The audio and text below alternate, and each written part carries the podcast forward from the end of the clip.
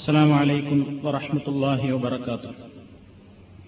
إن الحمد لله نحمده ونستعينه ونستغفره ونستهديه ونؤمن به ونتوكل عليه. ونعوذ بالله من شرور أنفسنا ومن سيئات أعمالنا. من يهده الله فلا مضل له ومن يضلل فلن تجد له وليا مرشدا. اللهم صل على محمد وعلى آل محمد كما صليت على إبراهيم وعلى آل إبراهيم إنك حميد مجيد. اللهم بارك على محمد وعلى آل محمد كما باركت على إبراهيم وعلى آل إبراهيم إنك حميد مجيد. أما بعد فإن خير الكلام كلام الله وخير السنن سنن محمد صلى الله عليه وسلم وشر الأمور محدثاتها وكل محدثة بدعة وكل بدعة ضلالة. يا أيها الناس اتقوا ربكم الذي خلقكم من نفس واحدة وخلق منها زوجها وبث منهما رجالا كثيرا ونساء. فاتقوا الله الذي تساءلون به والأرحام إن الله كان عليكم رقيبا. أعوذ بالله من الشيطان الرجيم. يريد الله أن يخفف عنكم وخلق الإنسان ضعيفا. يا أيها الذين آمنوا لا تأكلوا أموالكم بينكم بالباطل إلا أن تكون تجارة عن تراض منكم ولا تقتلوا أنفسكم إن الله كان بكم رحيما സഹോദരന്മാരെ സുഹൃത്തുക്കളെ ഇസ്ലാം വിഭാവനം ചെയ്യുന്ന കുടുംബജീവിതത്തെ വിശദീകരിക്കുകയാണ് നമ്മൾ.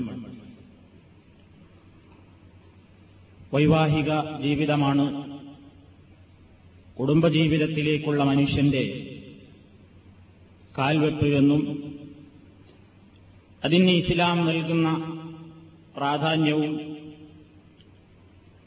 പ്രത്യേക നിയമങ്ങളും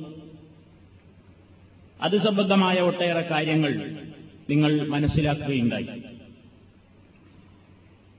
ഇസ്ലാമിലെ ലളിതമായ ഒരു കർമ്മമാണ് വിവാഹം. ആ വിവാഹത്തെ സംബന്ധിച്ചാണ് ചില കാര്യങ്ങൾ ഇന്ന് നിങ്ങളുടെ ശ്രദ്ധയിൽപ്പെടുത്താൻ ഞാൻ ഉദ്ദേശിക്കുന്നത്. എല്ലാ രൂപത്തിലുള്ള പ്രയാസങ്ങളിൽ നിന്നും അതുപോലെ തന്നെ മനുഷ്യന്റെ മേൽ ഭാരമുണ്ടാക്കി തീർക്കുന്ന എല്ലാ പ്രയാസങ്ങളുടെയും മാറാപ്പുകളെ ഇറക്കി വെച്ചുകൊണ്ട് ലാളിത്യത്തിന്റെയും അതേപോലെ തന്നെ പ്രായോഗികതയുടെയും നിയമങ്ങളാണ് ഇസ്ലാമിൽ എമ്പാടും നമുക്ക് കാണാൻ സാധിക്കുന്നത്. അതിന്റെ ഏറ്റവും പ്രത്യക്ഷമായ ഉദാഹരണമാണ് ഇസ്ലാം വിവാഹത്തെ കാണുന്നത് അതല്ലെങ്കിൽ വിവാഹം നടക്കുന്നത് വളരെ ലളിതമായ ഒരു ചടങ്ങോടുകൂടിയാണ് എന്നതാണ് അതിന്റെ പ്രത്യേകത. ഒരു പ്രയാസവുമില്ലാതെ മറ്റുള്ള വിഷയങ്ങളെ അപേക്ഷിച്ച് നോക്കുകയാണെങ്കിൽ ഒരു ബുദ്ധിമുട്ടുമില്ലാതെ പ്രവേശിക്കാവുന്ന അല്ലെങ്കിൽ നടത്താവുന്ന ഒരു സമ്പ്രദായമാണ് ഇസ്ലാമിലെ വിവാഹം. എന്നാൽ ലളിതമായ ഈ വിവാഹം അല്ലെങ്കിൽ മനുഷ്യന് യാതൊരു രൂപത്തിലുള്ള പ്രയാസങ്ങളും വരുത്തിവെക്കാത്ത വിവാഹം അത് ഇന്ന് പ്രയാസങ്ങളുടെയും സങ്കീർണതകളുടെയും നടുവിലാണ്. വിവാഹം എന്ന് കേൾക്കുമ്പോഴേക്ക് തന്നെ അവിവാഹിതരായ ആളുകൾക്ക് ഞെട്ടലുളവാക്കുന്ന രൂപത്തിൽ പ്രതീക്ഷിക്കാത്തത്ര ചെലവുകളുടെയും മാമൂലുകളുടെയും ഇടയിൽ കിടന്ന് ഞെരിഞ്ഞമരുകയാണ് മുസ്ലിമീങ്ങളെന്ന് പറയുന്ന ആളുകൾ. അതുകൊണ്ട് ഇസ്ലാം വിവാഹത്തെ എങ്ങനെ കാണുന്നു? എത്ര ലളിതമാണ് ആ ചടങ്ങ് ഇസ്ലാമിൽ. അതിന് അധിക ചെലവുകളുണ്ടോ? പരിശോധിക്കേണ്ടതാണ് നമ്മൾ. ഇസ്ലാമിൽ ഒരു പുരുഷൻ ഒരു സ്ത്രീയെ വിവാഹം കഴിക്കുന്നതിന് ആ വിവാഹം സാധുവാകുന്നു എന്നുള്ള ആ കരാറ് നടക്കുന്നത് ലളിതമായ ഒരു ചടങ്ങോടുകൂടിയാണ് എന്നതാണ് പ്രത്യേകത. ഒന്ന് അതിനാവശ്യം വരൻ. ആരാണ് കല്യാണം കഴിക്കുന്നതെങ്കിൽ ആ പുരുഷൻ. രണ്ടാമതായി വധുവിന്റെ രക്ഷിതാവ്.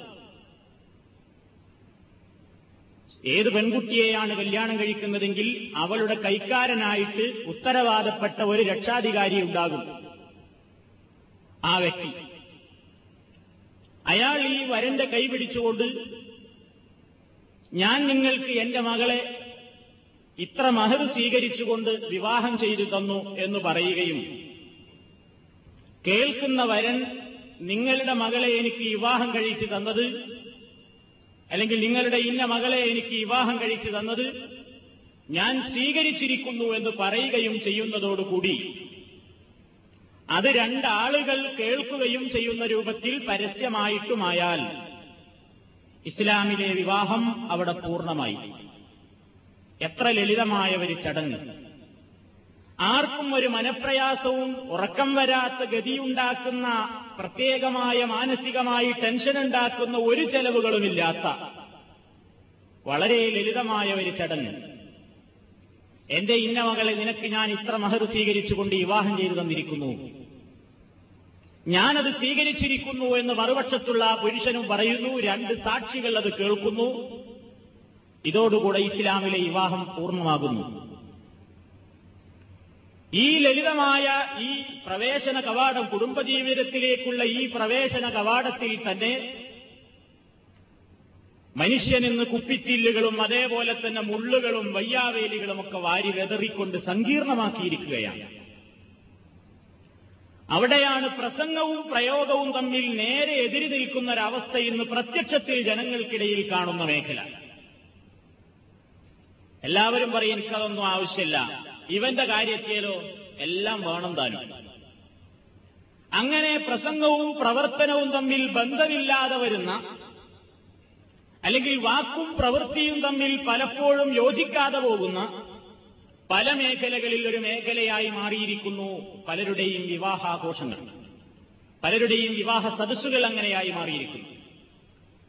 വിവാഹം അത് സ്വീകരിക്കപ്പെടുന്നതിന് ഞാൻ നേരത്തെ പറഞ്ഞു ഇങ്ങനെ പെൺകുട്ടിയുടെ രക്ഷാധികാരി വരന്റെ കൈപിടിച്ചുകൊണ്ട് എങ്ങനെയാണ് പറഞ്ഞു കൊടുക്കേണ്ടത് അല്ലെങ്കിൽ എന്താണ് പറഞ്ഞു കൊടുക്കേണ്ടത് അതും ഇന്ന് ആളുകൾക്കൊരു പ്രയാസമാണ്. ഒരു മൗലവിയോ അല്ലെങ്കിൽ ഒരു മുസ്ലിയാരോ ഇന്ന് പ്രത്യേകമായ പദം ചൊല്ലിക്കൊടുത്തത് ആദ്യം അറബിയിലും പിന്നെ മലയാളത്തിലുമൊക്കെ പറഞ്ഞ് പ്രയാസങ്ങൾ ഉണ്ടാക്കി തീർക്കുകയാണ് അതിന്റെ ഒന്നും ആവശ്യമല്ല നിനക്ക് ഞാൻ വിവാഹം കഴിച്ചു തന്നു എന്ന അർത്ഥം വരുന്ന അൻകഹത്തുക്ക നിനക്ക് ഞാൻ വിവാഹം ചെയ്തു തന്നു എന്നോ ജവ്വജുത്തുക്ക എനിക്ക് ഞാൻ ഇണയാക്കി തന്നു എന്നോ ഭാര്യയാക്കി തന്നു എന്നോ എന്തും പറയാം. ആ ഉടമ്പടി നിർവഹിക്കപ്പെടുന്ന അർത്ഥം വരുന്ന എല്ലാവർക്കും മനസ്സിലാകുന്ന രൂപത്തിൽ ആ കാര്യം അങ്ങ് പറയുകയേ വേണ്ടു. ഭാഷ അതിനൊരു പ്രശ്നമല്ല. സമൂഹം അവിടെയും ആദ്യം അറബിയിലും പിന്നീട് അത് ശരിക്കും അങ്ങോട്ട് മനസ്സിലായിട്ടില്ല. അതുകൊണ്ട് മലയാളത്തിലും വിവാഹ സദസ്സിൽ വെച്ച് ഒരു വ്യക്തി ഒരു പുരോഹിതൻ അതിന് കാർമ്മികത്വം വഹിക്കാൻ എന്ന പേരിൽ എത്തിയിട്ടുള്ള ഒരു പുരോഹിതൻ ചില പദങ്ങൾ ചൊല്ലിക്കൊടുക്കുകയും ജീവിതത്തിൽ ഇന്നേ വരെ ഒരുപക്ഷെ അറബി ഭാഷ ഉച്ചരിച്ചിട്ട് അറിവില്ലാത്ത ഈ വ്യക്തിയെ കൊണ്ട് പ്രയാസപ്പെട്ട പദങ്ങൾ പറയിപ്പിക്കുകയും അങ്ങനെ വിവാഹ സദസ്സിൽ വെച്ച് ഈ അമ്മോശൻ എന്തൊക്കെയോ അയാളെന്തൊക്കെയോ പറയുന്നു മൊയിലാരെന്തൊക്കെയോ പറഞ്ഞെടുത്തു വരൻ അവനും എന്തൊക്കെയോ പറഞ്ഞു പ്രയാസപ്പെട്ടുകൊണ്ട് എന്താ ആകെ വിയർത്തൊലിച്ച് ബേജാറാകുന്ന ഒരവസ്ഥ എന്താ? ദബ്ബജിത്തുക്ക അൻകഹത്തുക്ക പിന്നെ എനിക്ക് ആ ഇണയാക്കി തന്നു തുണയാക്കി തന്നു നിക്കാഹ ഹാ ഹാ ഹാ എന്നൊക്കെ പറഞ്ഞിട്ട് ഇപ്പൻ ആകെ ബേജാറാവൻ എന്താണ് ഇപ്പൊ ഇതൊക്കെ? നബിസല്ലാഹു അലൈഹി വസ്ല്ലം ഇങ്ങനെ ഈ സങ്കീർണതകളൊന്നും വെച്ചിട്ടില്ല. ഓരോരുത്തരും അവരവരുടെ ഭാഷയിൽ പ്രവാചകന്റെ കാലത്ത് ഇങ്ങനെ രണ്ട് കുത്തുബുണ്ടോ. രണ്ട് ഭാഷയിൽ. പല ആളുകളും വെള്ളിയാഴ്ചയിലെ കുത്തുബ ജനങ്ങൾക്ക് മനസ്സിലാകണം. റബിസല്ലാഹു അലൈഹി വസ്ല്ലം ജനങ്ങൾക്ക് മനസ്സിലാകുന്ന ഭാഷയിലെ ഓരോ സന്ദർഭങ്ങളിലും സാന്ദർഭിക കുത്തുബ നിർവഹിച്ചിട്ടുള്ളൂ എന്ന് നമ്മൾ പറയുമ്പോൾ തിരിച്ചു ചോദിക്കാറുണ്ടെന്ത് അള്ളാഹുടെ റസൂൽ മലയാളത്തിൽ കുത്തുബോധി ആയത്തോട് തെളിയിക്കാമോ കൊണ്ട് തെളിയിക്കാമോ? ആ പറയുന്ന ആൾക്കാരാണ് ഇവിടെ എന്ത് വിവാഹ സദസ്സിൽ മുസ്ലിയാരായി കാർമ്മികത്വം വഹിക്കുന്ന പുരോഹിതനായിട്ട് എത്തിയാൽ മൂപ്പരാദ്യം അറബി തുടങ്ങും. പിന്നെ അതുകൊണ്ട് തൃപ്തിയില്ല പിന്നെ മലയാളത്തിൽ ട്രാൻസ്ലേഷൻ അള്ളാഹ് റസൂൽ ഇങ്ങനെ ട്രാൻസ്ലേഷൻ ചെയ്തതിന്. അല്ലെങ്കിൽ വിവാഹ കുത്തുബ് അങ്ങനെ രണ്ട് ഭാഷയിൽ പറഞ്ഞതിന്. അല്ലെങ്കിൽ വ്യത്യസ്തങ്ങളായ ഭാഷയിൽ വേറെ ഏതെങ്കിലും രൂപത്തിൽ ചൊല്ലിയതിന്. വല്ല തെളിവുണ്ടോ? ആയത്തുണ്ടോ? ഹദീസുണ്ടോ? എന്നൊന്നും ഇപ്പൊ നമ്മൾ ചോദിക്കുന്നില്ല. ചോദിക്കേണ്ട കാര്യമല്ല. ഇതെല്ലാവർക്കും അറിയാവുന്നതാണ്. കാരണം ഇതൊരു കരാറാണ്. ലളിതമായ ചടങ്ങാണെങ്കിലും ഇസ്ലാം അതിനെ സംബന്ധിച്ച് പറഞ്ഞത് വാഹദിനമിങ്കും ആ സ്ത്രീകൾ പുരുഷന്മാരെ നിങ്ങളിൽ നിന്നും ബലിഷ്ഠമായ ഒരു കരാറാണ് വാങ്ങിയിരിക്കുന്നത് എന്നാണ്. പറയാനുള്ള പദങ്ങളൊക്കെ സിമ്പിളാണെങ്കിലും കാര്യം ഗൗരവമാണ്. എന്താ? എന്റെ മകളെ നിനക്ക് ഞാൻ വിവാഹം കഴിച്ചു തന്നു എന്ന് പറയുകയും ഞാനത് സ്വീകരിച്ചു എന്ന് രണ്ട് സാക്ഷികളുടെ മുമ്പാകെ വെച്ച് പ്രഖ്യാപിക്കുകയും ചെയ്യുന്നതോടുകൂടി രണ്ട് അന്യ സ്ത്രീ പുരുഷന്മാരിനി ഒന്നാവുകയാണ്. ആ പദത്തിന്റെ ഗൗരവം അതാണ്. ഇതുവരെ ഹറാമായിരുന്ന അവർക്കിനി ഹലാലാണ്. വ്യത്യസ്ത ധ്രുവങ്ങളിൽ താമസിച്ചിരുന്ന അല്ലെങ്കിൽ ബന്ധപ്പെട്ടിരുന്ന ആളുകൾ ഇനി മുതൽ അന്യരല്ല അവർ ഒന്നാണ്. അപ്പൊ ഇസ്ലാം ലളിതമായിട്ടാണ് പദങ്ങളെ കണ്ടതെങ്കിലും കാര്യം ഗൗരവം തന്നെയാണ്. അതിൽ മനസ്സിലാക്കാനുള്ള ഒരു പെൺകുട്ടിയുടെ കൈകാര്യക്കാരൻ അറബിയിൽ അതിന് വലിയ എന്നാണ് പറയുന്നത്. വലിയ രക്ഷാധികാരി. ആർക്കൊക്കെയാണ് അതിന് അധികാരം? എല്ലാവർക്കും ഒരു സ്ത്രീയെ അങ്ങ് മറ്റൊരാൾക്ക് കല്യാണം കഴിപ്പിച്ചു കൊടുക്കാനുള്ള അധികാരമുണ്ടോ? ഇല്ല. അതിന് ഇസ്ലാം ചില ഓരോരുത്തർക്ക് ആദ്യം ഇന്നാൾ അയാളില്ലെങ്കിൽ ഇന്നാൾ എന്നിങ്ങനെ ഓരോ പദവി നിർണയിച്ചിട്ടുണ്ട്. ഒരു പെൺകുട്ടിയെ ഒരാൾക്ക് വിവാഹം കഴിച്ചു കൊടുക്കാനുള്ള അധികാരം ഒന്നാമതായി നിശ്ചിതമായിട്ടുള്ളത് സ്വന്തം പിതാവിലാണ്. ബാപ്പയുണ്ടെങ്കിൽ ബാപ്പയാണ് വരന്റെ കൈപിടിച്ച് ഇത് പറയാനുള്ള അധികാരമുള്ള വ്യക്തി. ബാപ്പയില്ലെങ്കിൽ പിന്നെ ബാപ്പയുടെ ബാപ്പ. പിതാമഹൻ അതായത് ഉപ്പാപ്പ ഈ പെൺകുട്ടിയുടെ ഉപ്പാപ്പ എന്നാണ് ബാപ്പന്റെ ബാപ്പ. അവർ രണ്ടാളുമില്ലെങ്കിൽ പിന്നെ നേരെ ബ്രദറാണ് സഹോദരൻ. സഹോദരനാണ് വിവാഹം കഴിച്ചു കൊടുക്കാൻ അവകാശപ്പെട്ട വ്യക്തി സഹോദരനില്ലെങ്കിൽ സഹോദരന്റെ മക്കളാണ്. സഹോദരന്റെ മക്കളും ഇല്ലെങ്കിൽ പിന്നെ പിതൃവ്യനാണ് എളാപ്പയോ മൂത്താപ്പയോ പെൺകുട്ടിയുടെ എളാപ്പയോ മൂത്താപ്പയോ. അവരുമില്ലെങ്കിൽ പിന്നെ അധികാരമുള്ളത് എളാപ്പയുടെ മോനെ അല്ലെങ്കിൽ മുത്താപ്പയുടെ മോനെ ഈ പിതൃവ്യരുടെ ഏതെങ്കിലും പുത്രന്മാർ ആരുമില്ലെങ്കിലോ പിന്നെ ഉത്തരവാദിത്തമുള്ളത് ഭരണാധികാരിക്കാണ്. ഭരണാധികാരി ഇസ്ലാമിക സ്റ്റേറ്റിൽ ഒരു രാജാവ് അല്ലെങ്കിൽ ഒരു ഖലീഫ ഒരു അമീർ ഭരണാധികാരി ഉണ്ടായിരിക്കും. അതില്ലാത്ത പ്രദേശങ്ങളിൽ ആ അല്ലെങ്കിൽ ആ ഖലീഫ ഉത്തരവാദപ്പെടുത്തിയ കാവി ഉണ്ടായിരിക്കും. അതില്ലാത്ത പ്രദേശങ്ങളിൽ മുസ്ലിമീങ്ങളുടെ മറ്റു കാര്യങ്ങളൊക്കെ കൈകാര്യം ചെയ്യുകയും അവർ സമീപിക്കുകയും ചെയ്യുന്ന അവർ ഉത്തരവാദപ്പെടുത്തിയിട്ടുള്ള പാവി ആരാണെങ്കിൽ ആ വ്യക്തിക്കാണ് ഈ പെൺകുട്ടിയെ കല്യാണം കഴിച്ചു കൊടുക്കുവാനുള്ള ഉത്തരവാദിത്തമുള്ളത് വലിയനുണ്ടായിരിക്കേണ്ടത് ഗുണം ഏതൊക്കെയാണ്? അവൻ സ്വതന്ത്രനായിരിക്കണം. അപ്പൊ ഇന്നത്തെ കാലത്ത് കൂടുതൽ ഞാൻ വിശദീകരിക്കുന്നില്ല. പ്രവാചകന്റെ കാലത്ത് അടിമകൾ ധാരാളം ഉണ്ടായിരുന്നല്ലോ. അതുകൊണ്ട് അടിമ ഒരാളുടെ വലിയ ആവാൻ പറ്റില്ല. അതുകൊണ്ട് സ്വതന്ത്രനാവണമെന്നാണ്. പിന്നെ ബുദ്ധിമാനാവണം. ഭ്രാന്തന്മാര്. അയാൾക്ക് ഭ്രാന്തുണ്ട്. പക്ഷെ ഇപ്പൊ ഭ്രാന്തില്ലാത്ത നേരം നോക്കിയിട്ട് വാപ്പാക്ക് ഭ്രാന്തുള്ളതാണെന്ന് അത് പറ്റൂല. ഭ്രാന്തില്ല ആളെ വലിയ ആകാൻ കൊള്ളില്ല. അതേപോലെ തന്നെ പ്രായപൂർത്തിയാവണം. കൈക്കാരന് പ്രായപൂർത്തിയാകണം. ഒരു പെൺകുട്ടി അവളെ വാപ്പല്ല ഉപ്പാപ്പയില്ല സഹോദരനാണുള്ളത് ഒരു ആങ്ങളക്കുട്ടിയാണുള്ളത്. അപ്പൊ പ്രായമായിട്ടില്ല. പത്ത് വയസ്സ് പന്ത്രണ്ട് വയസ്സായിട്ടുള്ളൂ. ആ കുട്ടിനെ ഏൽപ്പിക്കാൻ പറ്റൂല. അപ്പൊ പ്രായപൂർത്തിയാവണം പെൺകുട്ടിയുടെ രക്ഷാധികാരിക്ക് എന്നർത്ഥം. അതേപോലെ തന്നെ പുരുഷനാവണം എന്നാണ് ബഹുഭൂരിപക്ഷം പണ്ഡിതന്മാർ പറഞ്ഞിട്ടുള്ളത്. കാരണം പെൺമക്കളെ കല്യാണം കഴിച്ചു കൊടുക്കുവാനുള്ള ഉത്തരവാദിത്തത്തെ സംബന്ധിച്ച് ഖുർആൻ പറഞ്ഞിടത്തൊക്കെ പുരുഷന്മാരോടാണ് സംസാരിച്ചിട്ടുള്ളത് എന്നാണ് അതിന്റെ തെളിവ് പറയുന്നത്. അതുകൊണ്ട് ഒരു പെൺകുട്ടിയെ ഉമ്മാക്ക് കല്യാണം കഴിച്ചു കൊടുക്കാൻ പറ്റില്ല. അതായത് എന്റെ മകളെ ഞാൻ നിനക്ക് കല്യാണം കഴിച്ചു തന്നൊരു ഉമ്മ അപ്പൊ ബാപ്പ വലിയായിട്ട് നിൽക്കും പോലെ ഉമ്മ നിന്നുകൊണ്ട് സ്ത്രീകൾക്ക് ആ മേഖലയിൽ അനുവാദമില്ല എന്നർത്ഥം. പുരുഷൻ തന്നെയായിരിക്കണം. പിന്നെ മനസ്സിലാക്കേണ്ടത് നബി സല്ലല്ലാഹു അലൈഹി വസ്ല്ലം പറഞ്ഞു ലാ നിക്കാഹ ഇല്ലാബി വലിയിൻ വലിയില്ലാതെ കണ്ട് ഒരു നിക്കാഹില്ല. രക്ഷാധികാരി രക്ഷാധികാരിയില്ലാതെ വിവാഹം. പെണ്ണ് സ്വയംവരം നടത്തുക. മറ്റു മതങ്ങളിലൊക്കെ കാണുന്നത് പോലെ കുറെ ആൾക്കാരെങ്ങനെ നേരത്തെ നിർത്തി സ്ത്രീ തന്നെ സ്വയം അങ്ങോട്ട് വരിക്കുക ഇങ്ങനെ സ്വയംവരം നടത്തുന്ന സമ്പ്രദായം ഇസ്ലാം അംഗീകരിക്കുന്നില്ല. അങ്ങനെ ഒരു ഏർപ്പാട് ഇസ്ലാമിലില്ല.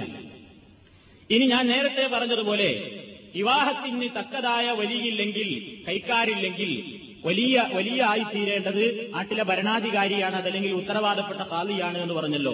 നബി സല്ലല്ലാഹു അലൈഹി വസ്ല്ലമിന്റെ കാലത്ത് പ്രവാചകനാണ് അത്തരം വിവാഹങ്ങൾ നടത്തിക്കൊടുത്തത് പ്രവാചകന്റെ സദസ്സിലേക്ക് സഹിബിന് സഹദ് റളിയല്ലാഹു തആല അൻഹു പറയുകയാണ് റസൂലില്ലാഹി അലൈഹി വസല്ലം. ഒരു സ്ത്രീ നബി തിരുമേനിയുടെ സദസ്സിലേക്ക് വന്നു. എന്നിട്ട് സകാലത്ത് അവർ പറഞ്ഞു ഇനി വഹബത്തു മിൻ നഫ്സി. നബിയെ ഞാൻ നിങ്ങളെ അങ്ങേക്ക് സമർപ്പിച്ചിരിക്കുന്നു.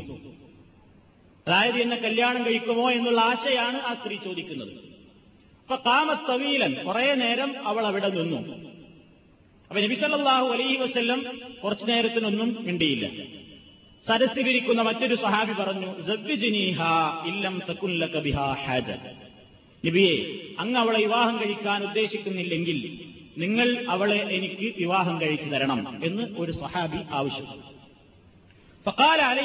വസ്സലാം നബി സല്ലല്ലാഹു അലൈഹി വസല്ലം അദ്ദേഹത്തോട് ചോദിച്ചു ഹൽ ഇൻദക മിൻ ഷൈഇൻ അവൾക്ക് മഹർ കൊടുക്കാൻ വിവാഹ മൂല്യമായി നൽകാൻ എന്റെ കയ്യിൽ വല്ലതുമുണ്ടോ? അപ്പൊ കാല അദ്ദേഹം പറഞ്ഞു മാ ഇന്തി ഇല്ല ഇസാരി ഉടുത്ത തുണിയല്ലാതെ ഒന്നും എന്റെ കയ്യിലില്ല. സമ്പത്തില്ല പാവപ്പെട്ട ഒരു സഹാബിയാണ് ഒന്നുമില്ല കയ്യിൽ. അപ്പൊ ചോദിച്ചു ഇൻ അഅതൈതഹാ ഇയ്യാ? തുണി കൊടുത്താ പിന്നെ തുണി എടുക്കാണ്ടാവില്ലല്ലോ അത് വേറെ എന്തെങ്കിലും ഉണ്ടോ എന്ന് അന്വേഷിച്ചു. ഫക്കാലം ആജിദു ഷയ്യൻ ഒന്നും കാണുന്നില്ല. എന്റെ വീട്ടിൽ ഒന്നുമില്ല. അപ്പൊ നബി സല്ലല്ലാഹു അലൈഹി വസല്ലം പറഞ്ഞു മിൻ ഹദീദിൻ. ഒരു ഇരുമ്പിന്റെ മോതിരെങ്കിലും ഉണ്ടോ നോക്ക്.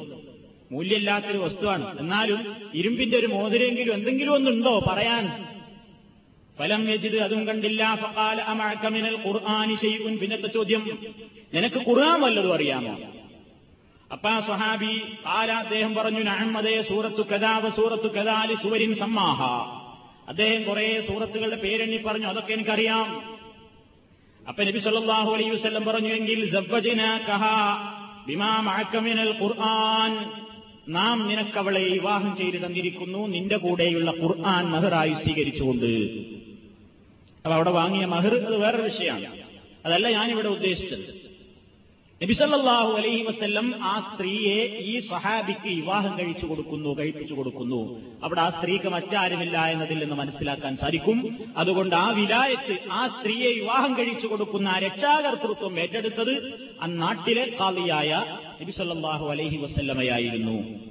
അതാണ് കൈകാര്യകർത്താക്കളായി രക്തബന്ധുക്കളിൽ ആരുമില്ലെങ്കിൽ പിന്നെ അതിന്റെ ഉത്തരവാദിത്വം അടുത്ത ഭരണാധികാരിക്കാകുന്നു. ഉത്തരവാദപ്പെട്ട ഭരണാധികാരിക്ക് അല്ലെങ്കിൽ അദ്ദേഹം നിശ്ചയിക്കുന്ന അന്നാട്ടിലെ ആളുകൾ അംഗീകരിച്ച് ഉത്തരവാദിത്തം ഏൽപ്പിച്ചിട്ടുള്ള കാവിക്കാകുന്നു അതിന്റെ അധികാരം എന്ന് പറയുന്നത് രക്ഷാകർത്താക്കൾ ഒരു രക്ഷാകർത്താക്കൾ ജീവിച്ചിരിപ്പുണ്ട്. പക്ഷേ ഈ പെൺകുട്ടിയെ അല്ലെങ്കിൽ അവരുടെ കീഴിലുള്ള ഈ സ്ത്രീയെ കല്യാണം കഴിച്ചു കൊടുക്കുന്ന വിഷയത്തിൽ അവരെന്തല്ല കൂട്ടാക്കുന്നില്ല. എന്തായിരുന്നാലും വിരോധമല്ല. ഞങ്ങൾ തന്നെ ഒരാൾക്ക് കല്യാണം കഴിച്ചു കൊടുക്കൂല എന്ന് പറയുകയാണ്. ചാർത്താക്കളൊക്കെ ജീവിച്ചിരിപ്പുണ്ട്. എന്നാൽ എന്താണ് ഇസ്ലാമിന്റെ നിയമം? ആ പെൺകുട്ടിക്ക് കോടതിയെ സമീപിക്കാവുന്നതാണ്. എന്നെ വിവാഹം കഴിപ്പിച്ചു കൊടുക്കാൻ ഉത്തരവാദപ്പെട്ട രക്ഷാധികാരികളൊന്നും എന്നെ വിവാഹം കഴിപ്പിച്ചു കൊടുക്കുകയില്ല എന്ന് പറഞ്ഞ് തടഞ്ഞു വെച്ചിരിക്കുകയാണ് എന്ന് പറഞ്ഞ് ഈ പെൺകുട്ടിക്ക് കോടതിയിൽ കേസ് കൊടുക്കാം. നമ്മുടെ നാട്ടിലെ അംഗീകരിച്ചിട്ടുള്ള ശരിയത്ത് നിയമം ഇന്ത്യൻ പീനൽ കോഡ് എന്ന പേരിൽ ശരിയത്ത് ലോ ആയിട്ട് അറിയപ്പെടുന്ന ആ നിയമങ്ങളിലുമൊക്കെ ഇതിനുള്ള ഇളവുകൾ എഴുതി ചേർത്തതായി നമുക്ക് കാണാൻ സാധിക്കും. അവിടെയൊക്കെ ഉത്തരവാദപ്പെട്ട കോർട്ടിൽ കോടതിയിൽ ഈ സ്ത്രീക്ക് ഇതിനെതിരെ കേസ് കൊടുക്കാവുന്നതാണ് എന്നാണ് ഫിത്തഹി നിയമം. അതേപോലെ തന്നെ സ്ഥലത്തില്ലാത്ത ആളുകൾക്ക് നമ്മൾ മനസ്സിലാക്കിയിരിക്കേണ്ട ഒരു വിഷയം അതാണ്. സ്ഥലത്തില്ല നമ്മളെയൊക്കെ പലപ്പോഴും ബാധിക്കുന്ന ഒരു കാര്യമാണ്. വലിയ സ്ഥലത്തില്ല അല്ലെങ്കിൽ വരൻ സ്ഥലത്തില്ല. വക്കാലത്ത് കൊടുക്കാവുന്നതാണ്. കല്യാണം നടക്കുക നമ്മൾ നാട്ടിലേക്ക് നാട്ടിൽ നിന്ന് വന്നു രണ്ടു മൂന്ന് മാസമായിട്ടേ ഉള്ളൂ. വിവാഹം അവിടെ നടക്കണം. പെൺകുട്ടിയുടെ രക്ഷിതാവ് ഉത്തരവാദപ്പെട്ട വ്യക്തി ഇവിടെ വിദേശത്താണ്. വിവാഹം അവിടെ നടത്താൻ ഒരാളെ വക്കാലത്ത് ഏൽപ്പിക്കാവുന്നതാണ്. എന്താണ് ഈ വക്കാലത്ത് കൊടുക്കുക എന്ന് പറഞ്ഞാൽ നമ്മൾ അധിക ആൾക്കാരും വലിയ ബേജാറിലാണ്. വക്കാലത്ത് കൊടുക്കണം ഇപ്പൊ ഇനെന്താ വേണ്ടതെന്ന് വിചാരിച്ചിട്ട് ആകെ മസ്തലിയും തെരഞ്ഞു ഓടുകയാണ്. വളരെ സിമ്പിളായ ഒരു പരിപാടിയാണ്. എനിക്ക് ഉത്തരവാദപ്പെട്ട ഒരു കാര്യം ഞാൻ മറ്റൊരാളെ ഏൽപ്പിക്കുക എന്നേ വക്കാലത്തിന്റെ ഉദ്ദേശമുള്ളൂ. എന്റെ മകളെ കല്യാണം കഴിച്ചു കൊടുക്കുവാനുള്ള ഉത്തരവാദിത്വം വലിയ ഒന്നാമതായി പിതാവായ ഞാനാണല്ലോ. ഞാൻ സ്ഥലത്തില്ല. ഒരാൾക്ക് ഈ പെൺകുട്ടിയെ വിവാഹം കഴിച്ചു കൊടുക്കാനുള്ള ഉത്തരവാദിത്തം എനിക്ക് ഒന്നുകിൽ വാചികമായോ അല്ലെങ്കിൽ രേഖാമൂലം എഴുതിയിട്ടോ ഒരാൾക്ക് വക്കാലത്ത് കൊടുക്കാം. അപ്പൊ നമ്മളിങ്ങനെ പേനയും കടലാസും കൊടുത്തിട്ട് ഇങ്ങനെ മൗലൈമാരിയും തെരഞ്ഞു നടക്കേണ്ടയില്ല ഞാൻ ഇപ്പൊ ഇവിടെ എനിക്ക് വക്കാലത്ത് കൊടുക്കണം. അതിനെന്താ പദം? ബേജാറാകേണ്ട ഒരു കാര്യമില്ല എല്ലാവരും മനസ്സിലാക്കി വെച്ചോളൂ. അങ്ങനത്തെ വല്ല വിഷയവും വരികയാണെങ്കിൽ വക്കാലത്തിന് എന്തേ വേണ്ടു ഒരു കടലാസ് എടുക്കുക. തുടങ്ങാം. ബിസ്മില്ലാഹി റഹ്മാൻ റഹീം നല്ലൊരു കാര്യം. നിലനിൽക്കാൻ അഹമ്മദ് സലാത്തൊക്കെ തുടങ്ങിയതിന് ശേഷം നിങ്ങൾ നാട്ടിൽ ആർക്കാണോ വക്കാലത്ത് കൊടുക്കാൻ ഉദ്ദേശിക്കുന്നത് എങ്കിൽ അയാൾക്ക് നിങ്ങൾ എഴുതുന്നു. അയാളുടെ അഡ്രസ്സിൽ. എന്താ? എന്റെ ഇന്ന മകളെ ഇന്ന വ്യക്തിക്ക് കല്യാണം കഴിച്ചു കൊടുക്കാനുള്ള വലിയ എന്നതിന്റെ ഉത്തരവാദിത്വം. അല്ലെങ്കിൽ അവളെ കല്യാണം കഴിച്ചു കൊടുക്കാനുള്ള ആ ഉത്തരവാദിത്വം ആ അവകാശം ഞാൻ നിങ്ങൾക്ക് വക്കാലത്തായി തന്നിരിക്കുന്നു. വേറൊന്നും പറയാല്ല. സാക്ഷികൾ അതിനൊരു നിർബന്ധമല്ല. പക്ഷെ ഒരു തർക്കം വരാതിരിക്കാൻ വേണ്ടി നമ്മൾ ഈ എഴുത്തയക്കുമ്പോൾ രണ്ട് സാക്ഷികൾ ഉണ്ടാകുന്നത് നല്ലതാണ് എന്നേ പൊക്കഹാക്കൾ പറയുന്നു. ഒരു നിർബന്ധ ഘടകമല്ല. അത് ഫോണിലൂടെയും നമുക്ക് വേണമെങ്കിൽ വിളിച്ചു പറയാം. അത് നമ്മൾ ഈ ആർക്കാണ് വക്കാലത്ത് കൊടുക്കുന്നതെങ്കിൽ അയാളുടെ അഡ്രസ്സിൽ ഒരു എഴുത്തെഴുതുന്നു പിന്നെ അന്നാട്ടിൽ മഹലിലൊക്കെ പലപ്പോഴും വിവാഹങ്ങൾ രജിസ്റ്റർ ചെയ്യുന്ന രീതി ഇന്നുണ്ട്. അതുകൊണ്ട് അവർക്കും സംശയം തോന്നാതിരിക്കാൻ വേണ്ടി മഹല്ല് കാതിക്ക് അയച്ചു കൊടുക്കണം നിയമമുണ്ടായിട്ടല്ല. ഒരു പ്രശ്നം വരാതിരിക്കാൻ വേണ്ടി ആ മഹലിലെ ഉത്തരവാദപ്പെട്ട ആളുകൾക്ക് കാവിക്കും നമ്മൾ എന്ത് ചെയ്യുന്നു? ഒരു ലെറ്റർ അയക്കുന്നു. ഞാൻ എന്റെ ഇന്ന മകളെ കല്യാണം കഴിപ്പിച്ചു കൊടുക്കാനുള്ള വക്കാലത്ത് എന്റെ ഇന്ന ആൾക്ക് ഏൽപ്പിച്ചിട്ടുണ്ട്. അതോടുകൂടെ കാര്യം വളരെ വൃത്തിയായി. അത്രേ വക്കാലത്തുള്ളൂ. അപ്പൊ ഈ വക്കാലത്തെ ഏൽപ്പിക്കുന്ന ആളെങ്ങനെ അത് ചൊല്ലിക്കൊടുക്ക? അപ്പൊ നമ്മളിപ്പോ ഞാൻ ഒരാളുടെ മകളുടെ വിവാഹത്തിന്റെ വക്കാലത്ത് ഏറ്റെടുത്തിട്ടുണ്ടെങ്കിൽ എന്റെ മകളെ എന്ന് എനിക്ക് പറയാൻ പാടില്ലല്ലോ വക്കാലത്ത് ഏറ്റിട്ടുള്ളത് ഞാനാണല്ലോ വേറൊരാളെ മകളെയാണ് കല്യാണം കഴിപ്പിച്ചു കൊടുക്കേണ്ടത്. എങ്കിൽ ഞാൻ പറയുന്നു ഇന്ന വ്യക്തിയുടെ ഇന്ന മകളെ നിനക്ക് വിവാഹം ചെയ്തു തരാൻ എന്നെ ഉത്തരവാദപ്പെടുത്തിയതിന്റെ അടിസ്ഥാനത്തിൽ ഞാൻ നിനക്ക് വിവാഹം ചെയ്തു തന്നിരിക്കുന്നു. അപ്പൊ മറ്റേ ആളെന്താ പറയേണ്ടത് വരൻ. നിങ്ങളുടെ മകളെ എന്നല്ലല്ലോ. ഇന്ന വ്യക്തിയുടെ മകളെ എനിക്ക് വിവാഹം കഴിച്ചു തരാൻ നിങ്ങളെ ഉത്തരവാദപ്പെടുത്തിയതിന്റെ അടിസ്ഥാനത്തിൽ നിങ്ങൾ എനിക്ക് വിവാഹം കഴിച്ചു തന്നതിനെ ഞാൻ സ്വീകരിച്ചിരിക്കുന്നു. വിവാഹം പൂർണമായി. അപ്പൊ വലിയന് വക്കാലത്താവാം. ഇനി പുരുഷനും ഇങ്ങനെ വക്കാലത്തേൽപ്പിക്കാം. ഞാൻ പുതിയാപ്പിളയാണ്. എനിക്ക് എന്റെ സ്ഥാനത്ത് പെണ്ണിനെ സ്വീകരിച്ചു എന്ന് ഉത്തരവാദപ്പെടുത്താൻ എനിക്ക് വേറൊരു പുതിയാപ്പളിന്റെ സ്ഥാനത്ത് ഒരു വക്കീലിനെ എനിക്ക് ഏൽപ്പിക്കാം. എനിക്ക് വക്കാലത്ത് കൊടുക്കാവുന്നതാണ്. ഞാൻ ഇന്നാളെ മകളെ കല്യാണം കഴിക്കാൻ ഉദ്ദേശിക്കുന്നുണ്ട്. ഞാൻ ഇവിടെയുള്ളത് തൽക്കാലം ഞാൻ പന്തൽ വെച്ചിട്ട് എനിക്ക് വേണ്ടിയാവുന്ന ഏറ്റെടുക്കണം.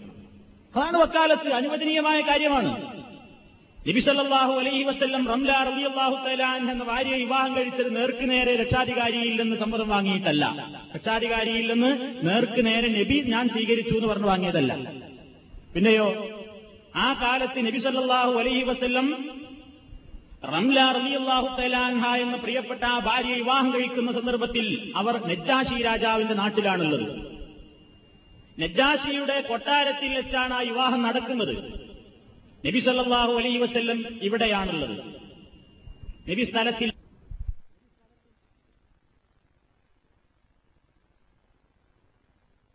ില്ല നബിക്ക് വേണ്ടി ആ വക്കാലത്ത് നബി നജ്ജാഷി രാജാവിനെ രാജാവിനെയായിരുന്നു എന്നാണ്. അങ്ങനെ ആ നജ്ജാഷി ആ വ്യക്തി അതല്ല ചരിത്രത്തിൽ വേറൊരാളുടെ പേരും പറയുന്നുണ്ട്. അഭിപ്രായ വ്യത്യാസത്തിന്റെ ഏതായാലും നബിയല്ല നേർക്ക് നേരെ ആ വിവാഹം അവിടെ വെച്ച് നടത്തിയത്. മറ്റൊരാളാണ് നബിക്ക്.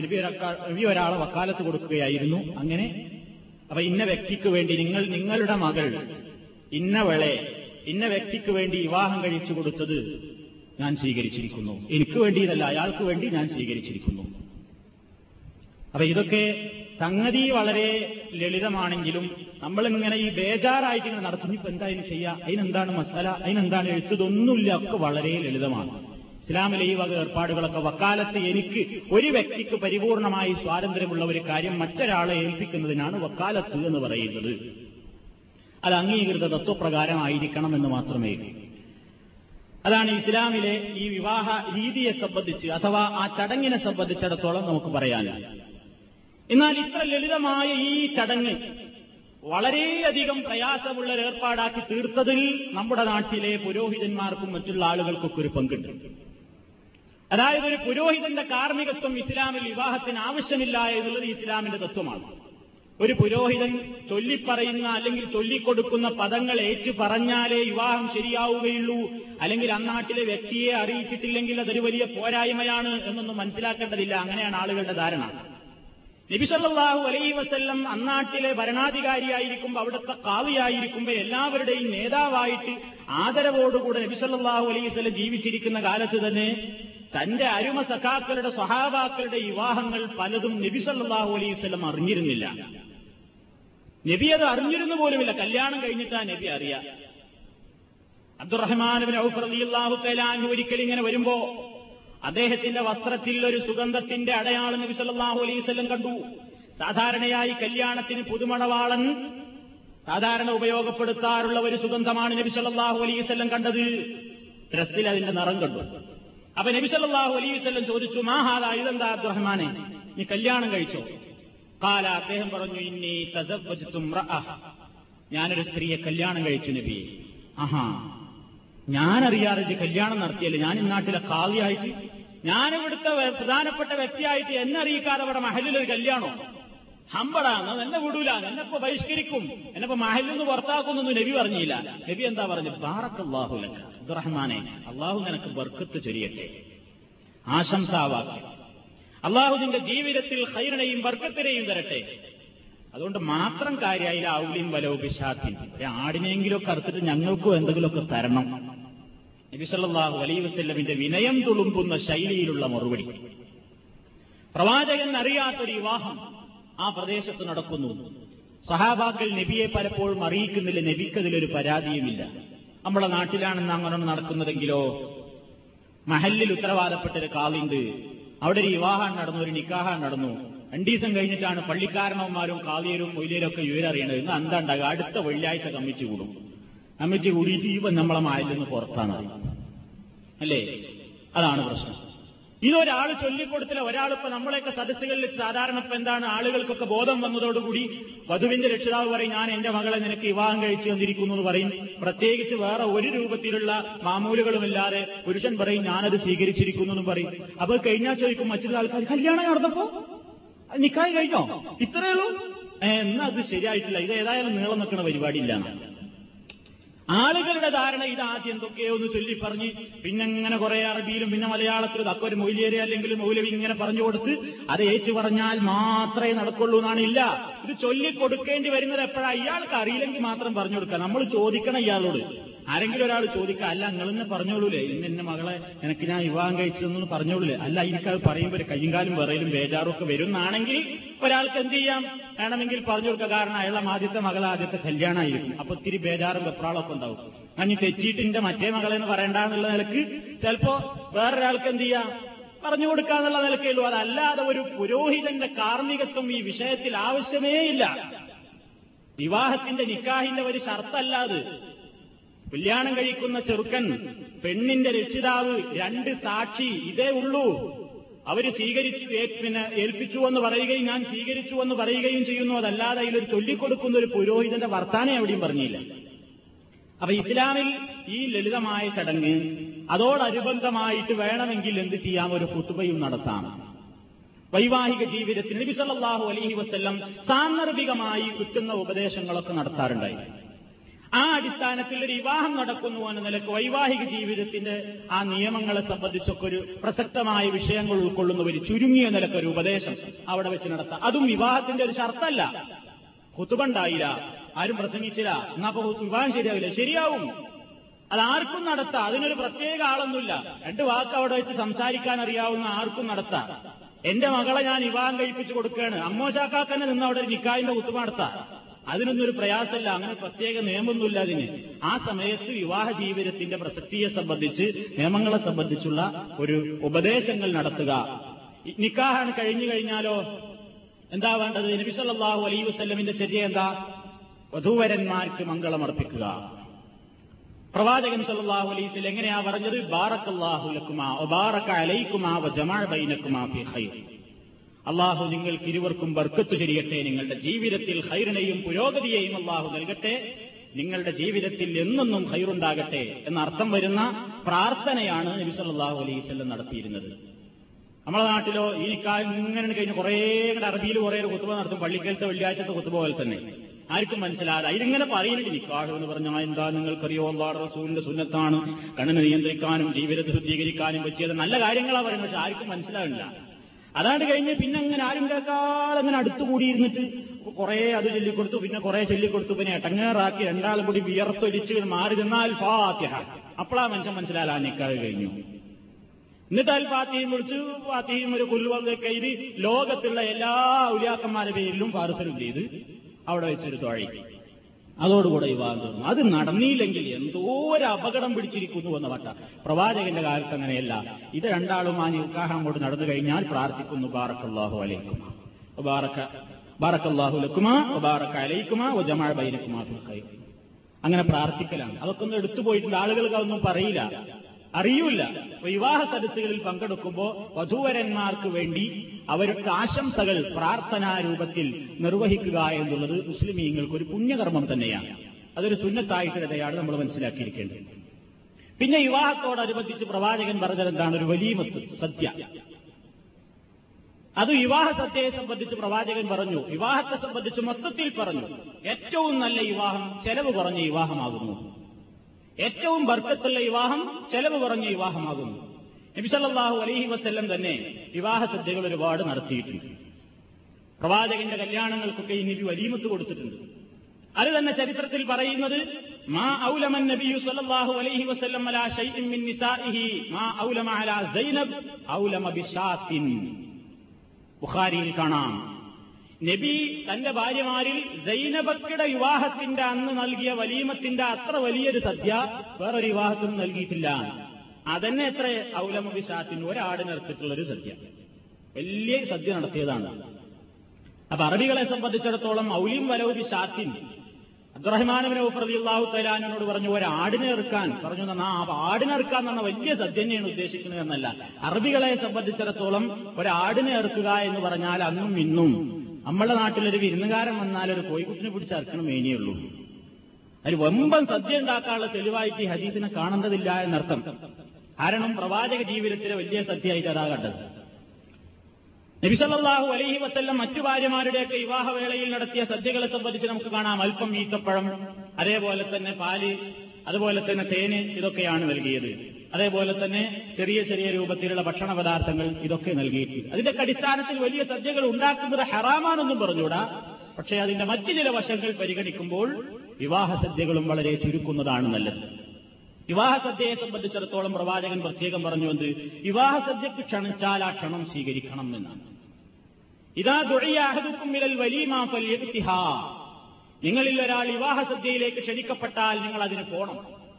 വിവാഹ സദ്യക്ക് വേണ്ടി ക്ഷണിക്കപ്പെട്ടിട്ട് ആ ക്ഷണം നിരസിച്ചാൽ വറസൂലഹു. അള്ളാഹുവിനോടും റസൂലിനോടും അവൻ അനുസരണക്കേട് കാണിച്ചു എന്നുവരെ ബുഖാരിയിൽ നമുക്ക് കാണാൻ സാധിക്കും. ഒരു ബർക്കത്തുള്ള സദ്യയാണത്.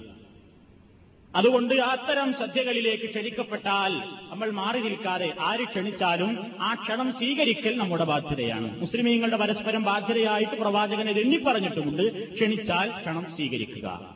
അവിടെ നമ്മൾ പൊങ്ങച്ചമോ അല്ലെങ്കിൽ മറ്റുള്ള രൂപത്തിലുള്ള അഹങ്കാരമോ ഉണ്ടായിക്കൂട. ആര് ക്ഷണിച്ചാലും ക്ഷണം സ്വീകരിക്കുന്നു. എന്നാൽ ചില വിവാഹ സദ്യകളെ നമ്മൾ ബഹിഷ്കരിക്കേണ്ടി വരും. ചില വിവാഹ സദ്യകളിൽ പങ്കെടുക്കൽ നമുക്ക് ഷെറാണ് അത് നബി സല്ലല്ലാഹു അലൈഹി വസ്ല്ലം പറഞ്ഞു വലീമ. ഏറ്റവും നല്ല ഭക്ഷണം വലീമത്തിന്റെ ഭക്ഷണമാണ് പറഞ്ഞ് നബി പറയുകയാണ്. വലീമത്തിന്റെ ഭക്ഷണങ്ങൾ വലീമത്തിന്റെ സദ്യയാണ് ഏറ്റവും മോശമായ ഭക്ഷണം. എന്താ കാരണം? ഏത് സദ്യയാണ് നബി ഉദ്ദേശിച്ചത്? പണക്കാരെ മാത്രം വിളിച്ചു വരുത്തി സദ്യ നൽകുന്ന ആ സദ്യ. പാവപ്പെട്ടവരെ അവഗണിക്കപ്പെടുന്നു. പാവപ്പെട്ടവരെ ഒന്നും വിളിക്കാതെ പണക്കാരെ മാത്രം വെറും വി ഐ പികൾക്ക് മാത്രം ഒരുക്കുന്ന സദ്യ. അതിൽ പോണ്ടാന്നാണ്. പണക്കാരനെ വിളിക്കാതെ തന്റെ പൊങ്ങച്ചവും തന്റെ പ്രൗഢിയും പ്രകടിപ്പിക്കാൻ വേണ്ടി പൊങ്ങച്ചം കാണിക്കാൻ വേണ്ടി വമ്പൻ സദ്യകൾ ഒരുക്കും. ഇത് വിളിച്ചതൊക്കെ ആരെയാണ്? ഒരു നേരത്തെ ആഹാരത്തിന് കൊതിപൂണ്ടിരിക്കുന്ന ചെറ്റപ്പുരകളിൽ അരപ്പട്ടിണിയും മുഴുപ്പട്ടിണിയുമായി കഴിഞ്ഞുകൂടുന്ന ഒരു നല്ല ഭക്ഷണം കിട്ടിയെങ്കിൽ എന്ന് കൊതിക്കുന്ന ഒരാൾ ക്ഷണിച്ചെങ്കിൽ എന്ന് ആഗ്രഹിക്കുന്ന ആയിരങ്ങളുണ്ട്. പക്ഷോ വിളിച്ചില്ല. കാരണം അവരാരും വന്നതുകൊണ്ട് എന്റെ നാട്ടിലെ കല്യാണത്തിന്റെ ആ മേന്മയും മാഹാത്മ്യമൊന്നും ലോകമറിയാൻ പോകുന്നില്ല. ലോകമറിയണമെങ്കിൽ അത് റിപ്പോർട്ട് ചെയ്യാൻ ഇത്തിരി സമൂഹത്തിൽ വെയിറ്റും സ്ഥാനമൊക്കെ ഉള്ള ആളുകൾ വന്ന് എന്റെ വീട്ടിലെ ഭക്ഷണം കഴിച്ചു പോകണം. അതുകൊണ്ട് വിളിക്കുകയാണ് പണക്കാർ വി ഐ പികളായ ആൾക്കാരെ മാത്രം നോക്കിയിട്ട് കല്യാണത്തിന് ക്ഷണിക്കുന്ന ആ വിവാഹ സദ്യ ബഹിഷ്കരിക്കണം. അത് ഷെറായ സദ്യയാണ്. പോണ്ട. അത്തരത്തിലുള്ള സദ്യകളിലേക്ക് പോകരുത്. അതേപോലെ തന്നെ നമുക്കിഷ്ടമില്ലാത്ത എന്ന് പറഞ്ഞാൽ ഇസ്ലാമിന് അംഗീകരിക്കാൻ കൊള്ളാത്ത ആചാരങ്ങൾ നടക്കുന്ന സദ്യകളും ആ സദസ്സുകളും ബഹിഷ്കരിക്കേണ്ടതാണ്. നമ്മൾ അംഗീകരിക്കുന്നില്ലെങ്കിലും ശരി അവിടെ പോകൽ തന്നെ തെറ്റാണ്. പ്രവാചകൻ പറഞ്ഞു നമുക്ക് മൻകാന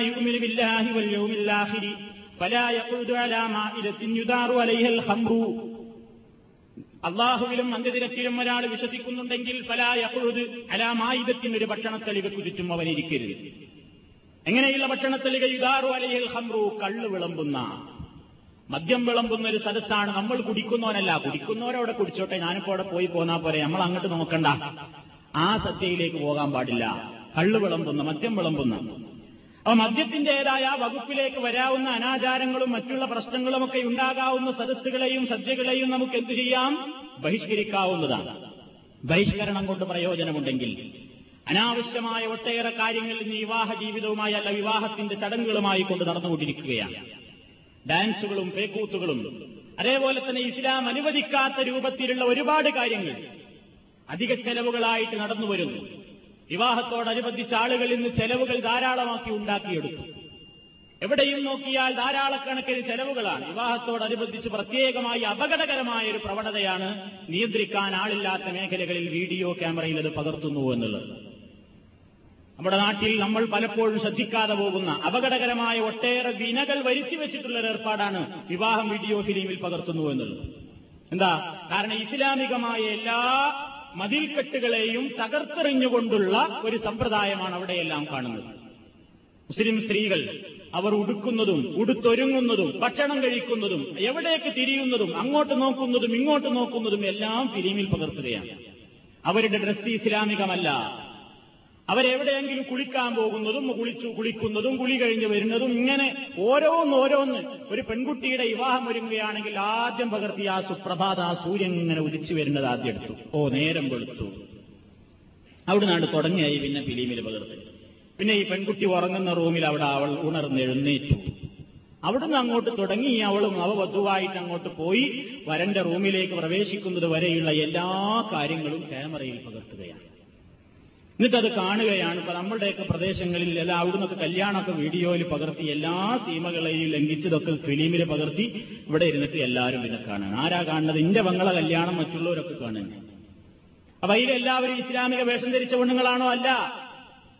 എല്ലാ മോശകാര്യങ്ങളും ചിലപ്പോൾ ആരെങ്കിലും അങ്ങോട്ടും ഇങ്ങോട്ടും നോക്കിയോ അല്ലെങ്കിൽ വർത്തമാനം പറഞ്ഞോ? ഒരുപക്ഷെ ഒന്നും വിചാരിച്ചിട്ടായിരിക്കുകയില്ല ഒരു സഹോദരി മറ്റൊരാളോട് സംസാരിച്ചിട്ടുണ്ടായിരിക്കും. അത് ഇവിടെ ഇരുന്ന് കാണുന്നത് ആ പെണ്ണിന്റെ ഭർത്താവായിരിക്കും ഗൾഫിൽ ഇരുന്ന് കാണുന്നത്. ആ ഇവൾ അവനോട് സംസാരിച്ചോ? വീഡിയോയിൽ കണ്ടല്ലോ. അവിടുന്ന് കത്തായി. അപകടമായി. അപകടമായ അനുഭവങ്ങളില്ലേ? പത്രവാർത്തകളിൽ കാണുന്നില്ലേ? കല്യാണം വീഡിയോയിൽ പകർത്തിയിട്ട് ഗൾഫിലെത്തിയതിന്റെ ശേഷമുള്ള ഒരുപാട് പ്രത്യാഘാതങ്ങളും അപകടങ്ങളും നമ്മൾ ദിനേന എന്നോണം കേൾക്കുന്നുണ്ട്. ഞാൻ വിശദീകരിക്കേണ്ടതില്ല. അതൊന്നും അനുവദനീയമായൊരു കാര്യമായിട്ട് നമ്മൾ കണക്കാക്കരുത്. പക്ഷെ ഇന്ന് അതൊന്നും ഇല്ലാത്ത വിവാഹങ്ങൾ നടക്കുന്നില്ല. മോശല്ലേ എന്നാണ് എന്താ? അടുത്ത വീട്ടിലുള്ള അവന്റെ വീട്ടിൽ നിന്ന് വീഡിയോ ക്യാമറയും എല്ലാ സൗകര്യങ്ങളും ഉണ്ടാവുമ്പോൾ നമുക്കിവിടെ ഒരു സാധാ ക്യാമറയെങ്കിലും ഇല്ലെങ്കിൽ ഇങ്ങനെ നടക്കാനാണ് ഈ രൂപത്തിൽ ചെലവുകൾ ആളുകൾ വർദ്ധിപ്പിച്ചുകൊണ്ടിരിക്കുകയാണ്. വിവാഹാഘോഷത്തെ സംബന്ധിച്ചിടത്തോളം നബിസല്ലാഹു അലൈ വസ്ല്ലം പറഞ്ഞു ഏറ്റവും ചെലവ് കുറഞ്ഞ വിവാഹമാണ് ഏറ്റവും വർക്കത്തുള്ള വിവാഹം. നമ്മൾ എന്നിട്ട് ചെലവുണ്ടാക്കുകയാണ് എങ്ങനെ? നമ്മൾ ചെലവുണ്ടാക്കുന്നത് ആരാന്റെ അടുത്ത് കടം വാങ്ങിയിട്ടാണ്? പലരും വിവാഹാഘോഷം ആർഭാടത്തോടുകൂടെ കൊണ്ടു നടക്കുന്നത് എന്തിന്റെ പേരിലാണ്? പിതാവിന്റെ വക്കൽ നിന്ന് പെണ്ണിന്റെ വീട്ടുകാരെടുത്ത് പണം വാങ്ങിയിട്ടതാണ് സ്ത്രീധനം. സ്ത്രീധനത്തിന് ആയത്തുണ്ടോ ഹജീത്തുണ്ടോ ഹറാമാണ് തെളിവുണ്ടോ എന്നൊന്നും ഞാൻ വിശദീകരിക്കുന്നില്ല. പക്ഷെ ഏതായാലും ഹറാമായ മുതലാണ്. വാങ്ങാൻ പാടില്ല. എന്ത് ന്യായം പറഞ്ഞാലും സ്ത്രീധനം ഹലാലല്ല. എന്താ സ്ത്രീധനം എന്ന് പറഞ്ഞാൽ പെണ്ണിന് വാപ്പ ഇഷ്ടപ്പെട്ടു കൊടുക്കണത് എന്താ വാങ്ങിക്കൂടെ? അതല്ല അവിടെ പ്രശ്നം. വിവാഹത്തിന്റെ ഒരു നിബന്ധന എന്ന നിലയ്ക്ക് വിവാഹത്തിന് മുമ്പായി കൊണ്ട് പെൺകുട്ടിയുടെ ഉത്തരവാദപ്പെട്ട വീട്ടുകാരോട് നമ്മൾ ആവശ്യപ്പെടുന്നത് എന്തും സ്ത്രീധനമാണ്. അതൊരു പക്ഷേ ജോലിയാകാം അതൊരു പക്ഷേ വിസയാവാം അല്ലെങ്കിൽ കച്ചവടത്തിനാവാം. ആൾക്കാർക്ക് ഇന്ന് പണത്തിന് മുട്ടുണ്ടെങ്കിൽ എല്ലാവരും കാണാണ്ട് ഒരു പെണ്ണിട്ട. ഗൾഫിൽ പോകണം വിസ വന്നിട്ടുണ്ട്. ടിക്കറ്റിന് പൈസ ഇല്ല വിസക്ക് കൊടുക്കാൻ പൈസ ഇല്ല എന്താ വേണ്ട ഒരു കല്യാണമാണ് കഴിച്ചേക്ക്. അത് പോയിട്ട് പറയണം എനിക്ക് വിസ ഉണ്ട് എത്ര കൊടുക്കണം? സ്കൂളിലൊരു ജോലി ഉണ്ട് എന്താ? കോഴ കൊടുക്കണം എത്ര? ഒന്നര ലക്ഷം കൊടുക്കണം. എന്നാ എന്താ ഒരു കല്യാണം കഴിക്കും അവിടെ പോയിട്ട് പറയാം എനിക്കൊരു ജോലി ഇട്ടാണ്ട് ഒന്നര ലക്ഷങ്ങൾ കൊടുക്കും നിങ്ങളെ മകളെ ഞാൻ കല്യാണം കഴിക്കും. എന്നെ സ്ത്രീധനം. ഏതു സ്ത്രീധനമാണ്? സ്ത്രീധനം വാങ്ങാൻ പാടില്ല. ഹറാമാണെന്ന് പ്രസംഗിച്ചുകൊണ്ടിരിക്കുന്ന ആളുകൾ ചുളുവിൽ രഹസ്യമായിട്ട് വാങ്ങുന്ന കപടന്മാർ ഈ ലോകത്തുണ്ട്. അതേപോലെ തന്നെ അത് വാങ്ങാൻ പാടില്ല എന്ന് പറയുകയും അതിന്റെ ആളാണ് ഞാനെന്ന് പറയുകയും ചെയ്തിട്ട് അവരുടെ മക്കൾക്ക് വേണ്ടി അത് വാങ്ങുകയും സ്വയം വാങ്ങുകയും ചെയ്യുന്ന ദുഷ്ടന്മാരുണ്ട്. കാപ്പട്യത്തിന്റെ രോഗമാണിവിടെ സ്ത്രീധനം വാങ്ങൽ പാടില്ല. ഇസ്ലാഹി പ്രസ്ഥാനത്തിന്റെ പ്രബോധകന്മാർ എത്രയോ കാലങ്ങളോളമായി ഇവിടെ അത് പറയുന്നു. അന്നതിനെ പുച്ഛിച്ച ആളുകൾ ഇന്ന് സ്ത്രീധനം പാടില്ല എന്ന് പറയുന്ന പ്ലേക്കാർഡുകളുമായിട്ട് പ്രകടനം നടത്തുകയാണ്. സ്ത്രീധനരഹിത വിവാഹങ്ങൾ സാമൂഹ്യമായി തന്നെ അവർ സംഘടിപ്പിക്കുകയാണ്. പാടില്ലാത്തതാണ്. എന്ത് ന്യായത്തിലാണ് നമ്മൾ ഈ സ്ത്രീധനം വാങ്ങുക? ഏത് ന്യായത്തിലാണ് നമുക്കിത് വാങ്ങാൻ പറ്റുന്നതെന്നും പറയാൻ മാത്രമല്ല ചെറുപ്പക്കാർ ഈ ശബ്ദം കേട്ടുകൊണ്ടിരിക്കുന്ന ചെറുപ്പക്കാർ അവരാ തീരുമാനിക്കേണ്ടത്. അവിവാഹിതരായ ആളുകൾ. വാങ്ങില്ല എന്ന് ഉറപ്പ് അവനാണ് കാണിക്കേണ്ടത്. എന്താ ഓരോരുത്തർക്കും ഓരോ ന്യായാണെന്താ? വാപ്പ സമ്മതിക്കുന്നില്ല കേട്ടോ. എന്താ ഇതിന്റെ എനിക്ക് ഞാൻ ആൾ മുജാഹിദൊക്കെ തന്നെയാണ് സ്ത്രീധനത്തിനൊക്കെ എതിരാണ്. പക്ഷെ എന്താ ഇതിന്റെ വാപ്പൻ സമ്മതിക്കുന്നില്ല. ഇവന് വേണ്ടാത്ത എന്ത് കാര്യം പറഞ്ഞാലും വാപ്പ സമ്മതിക്കുന്നില്ല എന്നപ്പം പിന്നാലെ പോകാറില്ല. സ്ത്രീധനത്തിന്റെ കാര്യം വന്നപ്പോ വാപ്പാക്ക് ഇപ്പൊ അല്ലാതെ യോജിപ്പില്ല. വാപ്പയും പങ്കന്മാരും ഒന്നും അതിനുണ്ട് ശരിയാവില്ല.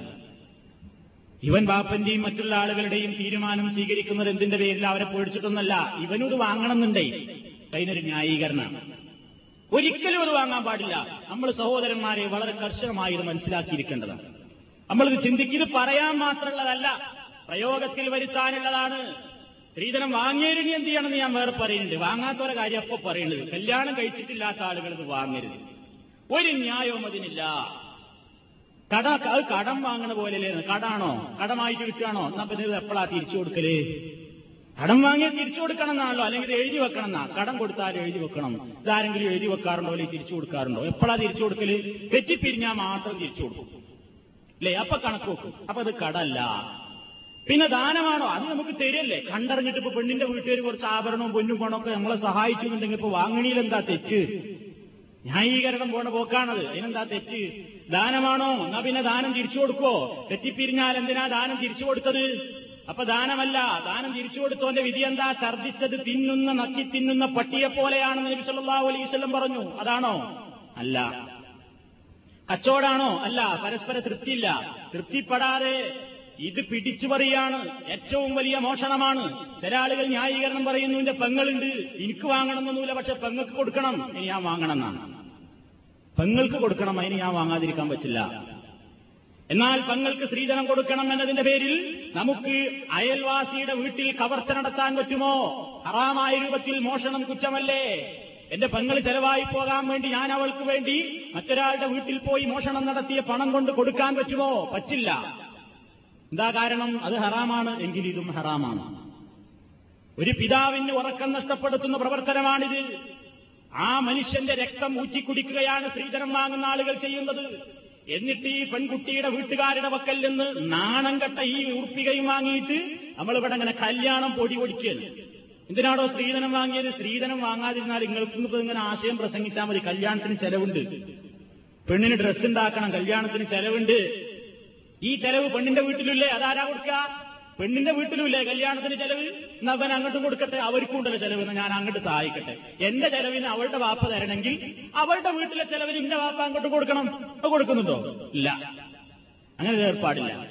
പിന്നെ ചിലർക്ക് എന്താണ്? ചിലരുടെ അഭിപ്രായം എന്താണ്? ഏയ് സ്ത്രീധനൊന്നുമില്ല സ്ത്രീധനുണ്ടോ ഏയ് സ്ത്രീധനൊന്നുമില്ല ഞാൻ ആദ്യം അത് വേണ്ടാന്ന് അറിഞ്ഞത് പിന്നെന്താ ഉള്ളത്? ഒരു നൂറ് രൂപന്റെ പണ്ടം വേണമെന്ന് പറഞ്ഞിട്ടുണ്ട്. അത് സ്ത്രീധനാവും പണ്ടം വാങ്ങാം സ്ത്രീധനം വേണ്ട പണം വേണ്ട. ഏയ് ഒരു ലക്ഷം റുപ്യ രണ്ട് ലക്ഷം ഒന്നും വേണ്ട എനിക്ക് ഇത്ര മതി. അല്ലെങ്കിൽ അത് ഇത്ര ഏക്കറ കണക്കിന് തെങ്ങും തോട്ടം അതും സ്ത്രീധനമാണ്. പിന്നെ അറവൊരുക്കുന്ന സമ്പ്രദായം ചില സ്ഥലങ്ങളിൽ അതാണ് ഇതൊന്നും കൊടുത്താലും പോരാ. പെണ്ണിന്റെ വീട്ടിൽ തന്നെ ചെറുക്കന് വേണ്ടിയിട്ട് എന്ത് ചെയ്യണം? ഏറ്റവും വലിയൊരു മണിമാളിക ഒരുക്കണം. അതിന് വേണ്ടിയിട്ട് മനുഷ്യന്മാര് റെസിറ്റ് ബുക്ക് വെച്ച് ഇരക്കാൻ നടക്കണം. എന്താ? എന്റെ കുട്ടിനെ കല്യാണം കഴിപ്പിക്കണം. അതിന് അറ ഒരുക്കണം. അതിനെന്തെങ്കിലും തരണം. എരപ്പാളികളാക്കി തീർക്കുന്ന ഈ ഏർപ്പാട്. എന്നിട്ട് ബനായി പോയിട്ട് ഇങ്ങനെ സുഖിക്കുക. എ സി അതേപോലെ തന്നെ അവിടെ ഇങ്ങനെ പോയിട്ട് ആദ്യം തന്നെ പോയിട്ട് നോക്കണം എന്റെ വീട്ടുകാരെ. അറ ഒരിക്കലും ഒരു ഷെൽഫ് കുറവുണ്ടെങ്കിൽ പെണ്ണ് വീട്ടിലാണ് എല്ലാ സൗകര്യങ്ങളും അറയിൽ ഉണ്ടാകണം. ഇരുപത്തയ്യായിരത്തിന്റെയും അതേപോലെ തന്നെ അമ്പതിനായിരത്തിന്റെയും ലക്ഷങ്ങളുടെയും ചെലവുള്ള മണിയറകൾ ഒരുക്കണം. അതേപോലെ തന്നെ ഇവന് കാറ് വേണം ജോലി വേണം ഏക്കറക്കണക്കിന് തെങ്ങും തോട്ടം വേണം എല്ലാ സൗകര്യങ്ങളും വേണം എല്ലാം വാങ്ങുകയാണ്. ഹറാമായ മുതൽ. ആരാന്റെ മുതൽ കട്ട് തിന്നുന്നതിന് തുല്യം. ആരാന്റെ മുതൽ പിടിച്ചു പറിക്കുകയാണ് ഹറാമായ സ്വത്താണ്. വിവാഹത്തിന്റെ കാര്യങ്ങളെ സംബന്ധിച്ച് പടച്ചോൻ പറഞ്ഞു യുരീദുല്ലാഹു അൻ യുഖഫിഫ അള്ളാഹു നിങ്ങൾക്ക് ലാളിത്യത്തെയും ലഘൂകരണത്തെയുമാണ് ഉദ്ദേശിക്കുന്നത്. അവിടെ തന്നെ പടച്ചോൻ പറഞ്ഞു യാ യുഹല്ലദീനാമനു സത്യവിശ്വാസികളെ ലാ അമ്പാലക്കും ബൈതക്കും ബിൽ അന്യായമായി നിങ്ങൾ ഒരാളുടെ സ്വത്ത് തിന്നരുതേ. പെൺകുട്ടിയുടെ രക്ഷിതാവിന്റെ രക്തം ഊറ്റി കുടിക്കുന്ന ഏർപ്പാടാണിത്. പിശാച്ചിന്റെ കെണിയിൽ അകപ്പെട്ട പ്രവർത്തനമാണിത്. അതുകൊണ്ട് തന്നെ ഒരു നിലക്കും ന്യായീകരണം അർഹിക്കുന്നതല്ല ഇത് ഈ സ്ത്രീധനം എന്ന് പറയുന്ന ഏർപ്പാടാണ് വാങ്ങിയ ആളുകൾ എന്ത് ചെയ്യണം? തിരിച്ചു കൊടുക്കണം. അല്ലെങ്കിൽ തൗബല്ല. സ്ത്രീധനം വാങ്ങിയിട്ടുണ്ടോ? അത് തിരിച്ചു കൊടുക്കണം. തിരിച്ചു കൊടുക്കാനാൽ ആ തൗബ ശരിയാവില്ല. കാരണം സാമ്പത്തികമായി ഒരാളോടുള്ള ഇടപാട് മടക്കി കൊടുത്താലല്ലാതെ അതിൽ തൗബ ചെയ്തിട്ടൊന്നും കാര്യമില്ല. സ്ത്രീധനം അത്ര വലിയ കുറ്റം തന്നെയാണ് അത് എല്ലാവരും അംഗീകരിച്ചിരിക്കുന്നു എന്നുള്ളതാണ് ഏറ്റവും സന്തോഷകരമായ കാര്യം. എല്ലാവരും അംഗീകരിച്ചിട്ടുള്ള ഏർപ്പാടാണ്. അതേപോലെ തന്നെ പലരും വേറെ ചില അഭിമാനബോധം കാണിക്കാറുണ്ട് ഏത് വിഷയത്തിൽ? അവരുടേതായതൊന്നും ഞങ്ങൾക്ക് വേണ്ട. ഞങ്ങൾ കൊടുന്നത് മാത്രമേ വേണ്ടൂ എന്ന് പറയും ചില ആളുകൾ വിവാഹത്തിന് വേണ്ടിയിട്ട് പെണ്ണിന്റെ വീട്ടിലേക്ക് നമ്മുടെ നാട്ടിൽ നിന്ന് ചെറുക്കനെടുത്ത ഡ്രസ്സ് കൊണ്ടാണല്ലോ പോവുക. അത് സൂട്ട്കേസിലാക്കി പെട്ടിയിലാക്കിയിട്ട് അവിടെ ചെന്ന് പെണ്ണിനെ പുറപ്പെടുവിക്കുന്ന നേരത്ത് ചിലപ്പോൾ ഇസ്ലാമിക ഡ്രസ്സാവില്ല ഇവൻ കൊണ്ടുവന്നിട്ടുള്ളത്. അപ്പൊ ഈ പെൺകുട്ടിയുടെ വീട്ടുകാർ പറയണേ അവൾക്ക് ഇസ്ലാമിക ഡ്രസ്സ് വേണം തട്ടം വേണം. അല്ലെ നിങ്ങൾ കൊടുന്ന ഈ ഡ്രസ്സിന് കുഴപ്പമുണ്ടാവുകൊണ്ട് ഞങ്ങൾ ഉണ്ടാക്കിയ ഡ്രസ്സ് ധരിച്ചോട്ടെ.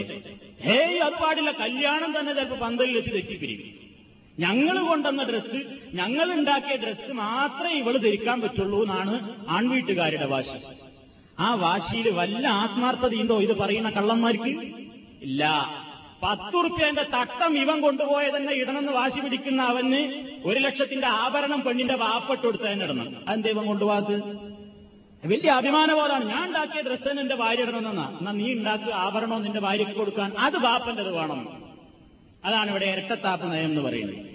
വൈരുദ്ധ്യ. അപ്പൊ സ്ത്രീധനം നേർക്കുനേരെ ചോദിക്കുന്ന ആൾക്കാർ പല കോലത്തിലാണ് ഇവിടെ ആൾക്കാരുടെ അഭിനയങ്ങൾ പല റോളിലാണ് പലരും അഭിനയിക്കുന്നത്. ചിലർ നേർക്കുനേരെ തന്നെ പറഞ്ഞു വാങ്ങും. സാധുക്കൾ അവരേതായാലും നല്ലോരാ കാരണം കാപ്പറ്റില്ലല്ലോ ആദ്യം തന്നെ കല്യാണ ആലോചനയായിട്ട് പോകുമ്പോൾ പറയും എത്ര വേണ്ട? ഞങ്ങൾക്ക് ഇത്ര ഇത്രയൊക്കെ കിട്ടണം. കിട്ടിയില്ലെങ്കിൽ വിവാഹമല്ല നമ്മൾ അടുത്ത കുറ്റി നോക്കാം. അവിടെ നിന്ന് ഇറങ്ങി. അസ്സാം വലൈക്കും ചായ കുടിച്ച് നെയ്ച്ചോറ് വെച്ചിരി എന്തെങ്കിലുമൊക്കെ തിന്ന് നടന്ന് നടന്ന് ഒരു പണിയില്ലാത്തവന് ഇപ്പൊ ഇതാ പണി. പെണ്ണ് കാണാൻ നടക്ക. നേരന്ന് പെണ്ണ് കാണാം. അവിടെ ചെന്നാലും ഒരു ചായ ഇട്ടു അതിന് മുട്ടുണ്ടാവില്ല.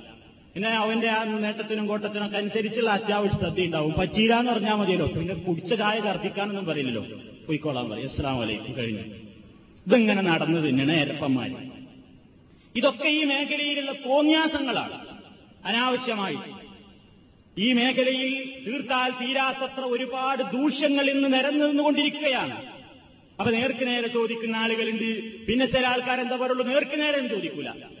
വിടും നമ്മൾ നേർക്ക് നേരൊന്നും ബന്ധല്ല. ഈ പോയിട്ട് നമ്മൾ മുജാഹിദീങ്ങൾ തന്നെയാണ്.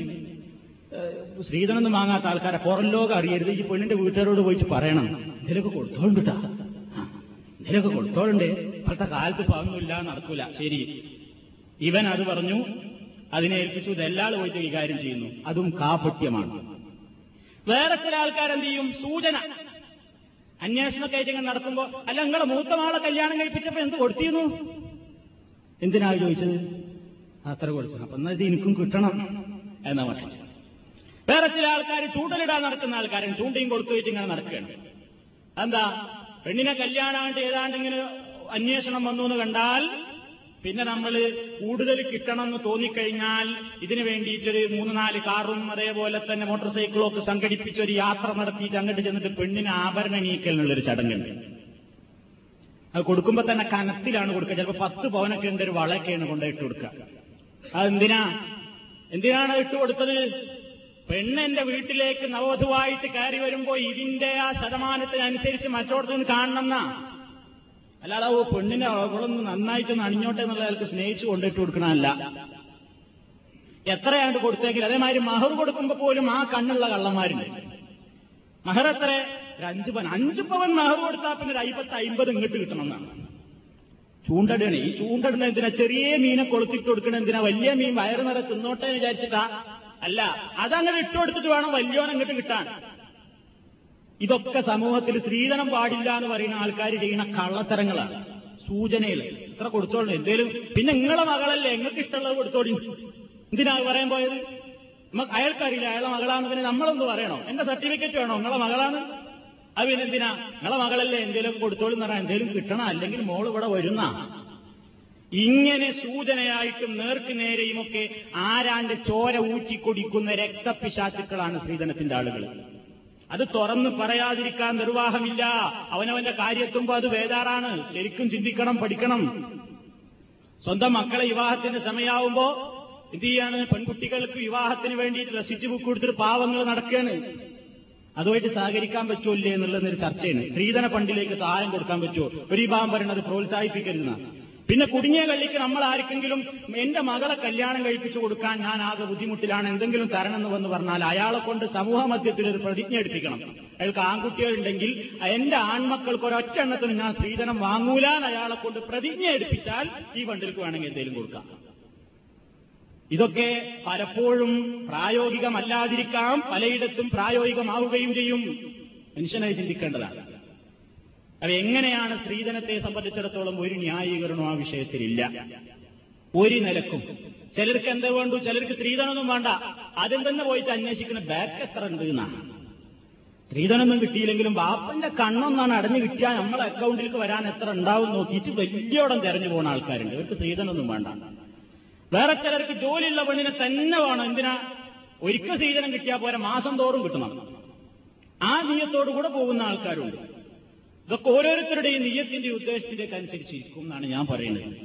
അതുകൊണ്ട് വിവാഹ മേഖലയിൽ ഈ അനാവശ്യമായ ചെലവുകൾക്കൊക്കെ മനുഷ്യന് കാരണമാക്കി തീർത്തിരിക്കുന്നത് ഈ സ്ത്രീധന സമ്പ്രദായമാണ് ഇതിന്ന് എല്ലാ മതങ്ങളും ഇതിനെ പുച്ഛിച്ചു തള്ളുന്നു. ഇന്ത്യ ഗവൺമെന്റിന്റെ നിയമം അനുസരിച്ചും സ്ത്രീധനം കുറ്റകരമാണ്. എന്നാലോ ഇതില്ലാത്ത വിവാഹത്തെ നടക്കുന്നില്ല. ഏറ്റവും വലിയ കള്ളന്മാർ ഇത് കൊടുക്കാനും വാങ്ങാനും പാടില്ല എന്ന് പറഞ്ഞിട്ട് ഇത് കപടമായി വാങ്ങുന്ന ആളുകളാണ്. അവരാണ് ഈ സമൂഹത്തിലെ ഏറ്റവും ഇതിലുള്ള കള്ളന്മാർ മറ്റൊരു വാങ്ങാൻ പറ്റുമെന്ന് അറിഞ്ഞോ വാങ്ങിക്കുന്നു. അത് വേറെ വിഷയം. ഇത് വാങ്ങാൻ പാടില്ല എന്ന് വരച്ചായിട്ട് പറയാ അതിന്റെ ആളായിട്ട് നടക്കുക. എന്നിട്ട് സ്വന്തം വാങ്ങാം മകനും വാങ്ങാം. ഈ രൂപത്തിൽ ഇതിന്റെ ആളായിട്ട് ഇങ്ങനെ നടക്കുകയും ചെയ്യാം. ഇത് ഏറ്റവും വലിയ കാപട്യമാണ്. ഒരു നിരക്കും അംഗീകരിക്കപ്പെടാത്തതാണ്. അപ്പൊ ഇസ്ലാമിലെ വിവാഹങ്ങൾ ഈ നിരക്ക് ഹറാമായ പദ്ധതികൾ കൊണ്ട് തിങ്ങിക്കൂടിയ ഒരവസ്ഥയിലാകുമ്പോൾ അത്തരം വിവാഹങ്ങളെ ചിലപ്പോൾ ബഹിഷ്കരിക്കേണ്ടി വരും. സ്ത്രീധനം നടക്കും സ്ത്രീധനം കൊടുക്കുന്ന സ്ത്രീധനം വാങ്ങുന്ന ആ രൂപത്തിലുള്ള വിവാഹവേദികളെ അതിൽ നിന്ന് മാറ്റിയെടുക്കുവാൻ ബഹിഷ്കരണം പലപ്പോഴും പ്രയോജനപ്പെടുമെന്നാണ് ആളുകളുടെ കൂട്ടായ ചിന്തയിൽ നിന്ന് ഉരുത്തിരിഞ്ഞു വന്നിട്ടുള്ള ഒരു അഭിപ്രായം. എന്താ? സ്ത്രീധനം വാങ്ങുന്ന ഒരു വിവാഹത്തിൽ ഒരാൾ കല്യാണം കഴിക്കണം നമ്മൾ ചോദിക്കണം സ്ത്രീധനം വാങ്ങുന്നുണ്ടോ? ആ സ്ത്രീധനം വാങ്ങുന്നുണ്ട്. എന്ന് പറഞ്ഞാൽ പലപ്പോഴും പറയില്ല രഹസ്യമായിട്ട് നമ്മൾ അന്വേഷിക്കണത്തിൽ സ്ത്രീധനം വാങ്ങുന്നുണ്ടോ? എന്നാ ആ കല്യാണത്തിൽ പങ്കെടുക്കാതിരിക്കുക. പങ്കെടുക്കാതിരിക്കൽ ഫലപ്രദമാകണമെങ്കിൽ നമ്മൾ എന്ത് പറയണം? ഞാൻ ആ കല്യാണത്തിന് വരുന്നില്ല. എന്താ വരാത്തത്? അല്ല എനിക്ക് അന്നേ വേറൊരു പ്രശ്നമുണ്ട് അവിടുത്തെ പോകാണ്ട്. അത് പറയാൻ പറ്റൂല. സ്ത്രീധനം വാങ്ങുന്നുണ്ട് അതുകൊണ്ട് ഞാൻ വരില്ല എന്ന് പറയണം. അതാണ് തുറന്ന ആണത്തത്തോടുകൂടിയുള്ള മറുപടി അങ്ങനെ പറയുന്നത് നിങ്ങൾ അതിൽ സ്ത്രീധനം വാങ്ങുന്നുണ്ട് അത് പാടില്ലാത്തതാണ് ഹറാമാണ് അതുകൊണ്ട് ഞാൻ വരുന്നില്ല. ഒരു വേള അയാളുടെ മനസ്സിന് പശ്ചാത്താപം തോന്നിയിട്ട് ചിലപ്പോൾ കല്യാണം കഴിഞ്ഞാൽ അയാൾ സ്ത്രീധനം തിരിച്ചു കൊടുത്തു വരും. അങ്ങനെ ഗുണകരമായ രൂപത്തിൽ ഒരു പ്രബോധനം നടത്താൻ അവിടെ വേദി കിട്ടുകയാണെങ്കിൽ ആ അവസരം നമുക്ക് ഉപയോഗപ്പെടുത്താവുന്നതാണ്. പിന്നെ വിവാഹത്തോടനുബന്ധിച്ച് ഒരുപാട് ആഘോഷങ്ങളും പ്രാദേശികമായി ഓരോ നാട്ടിലെയും ആചാരങ്ങൾ ഞാൻ വിശദീകരിക്കുന്നത് നിങ്ങൾക്കൊക്കെ അറിയാവുന്നതാണ്.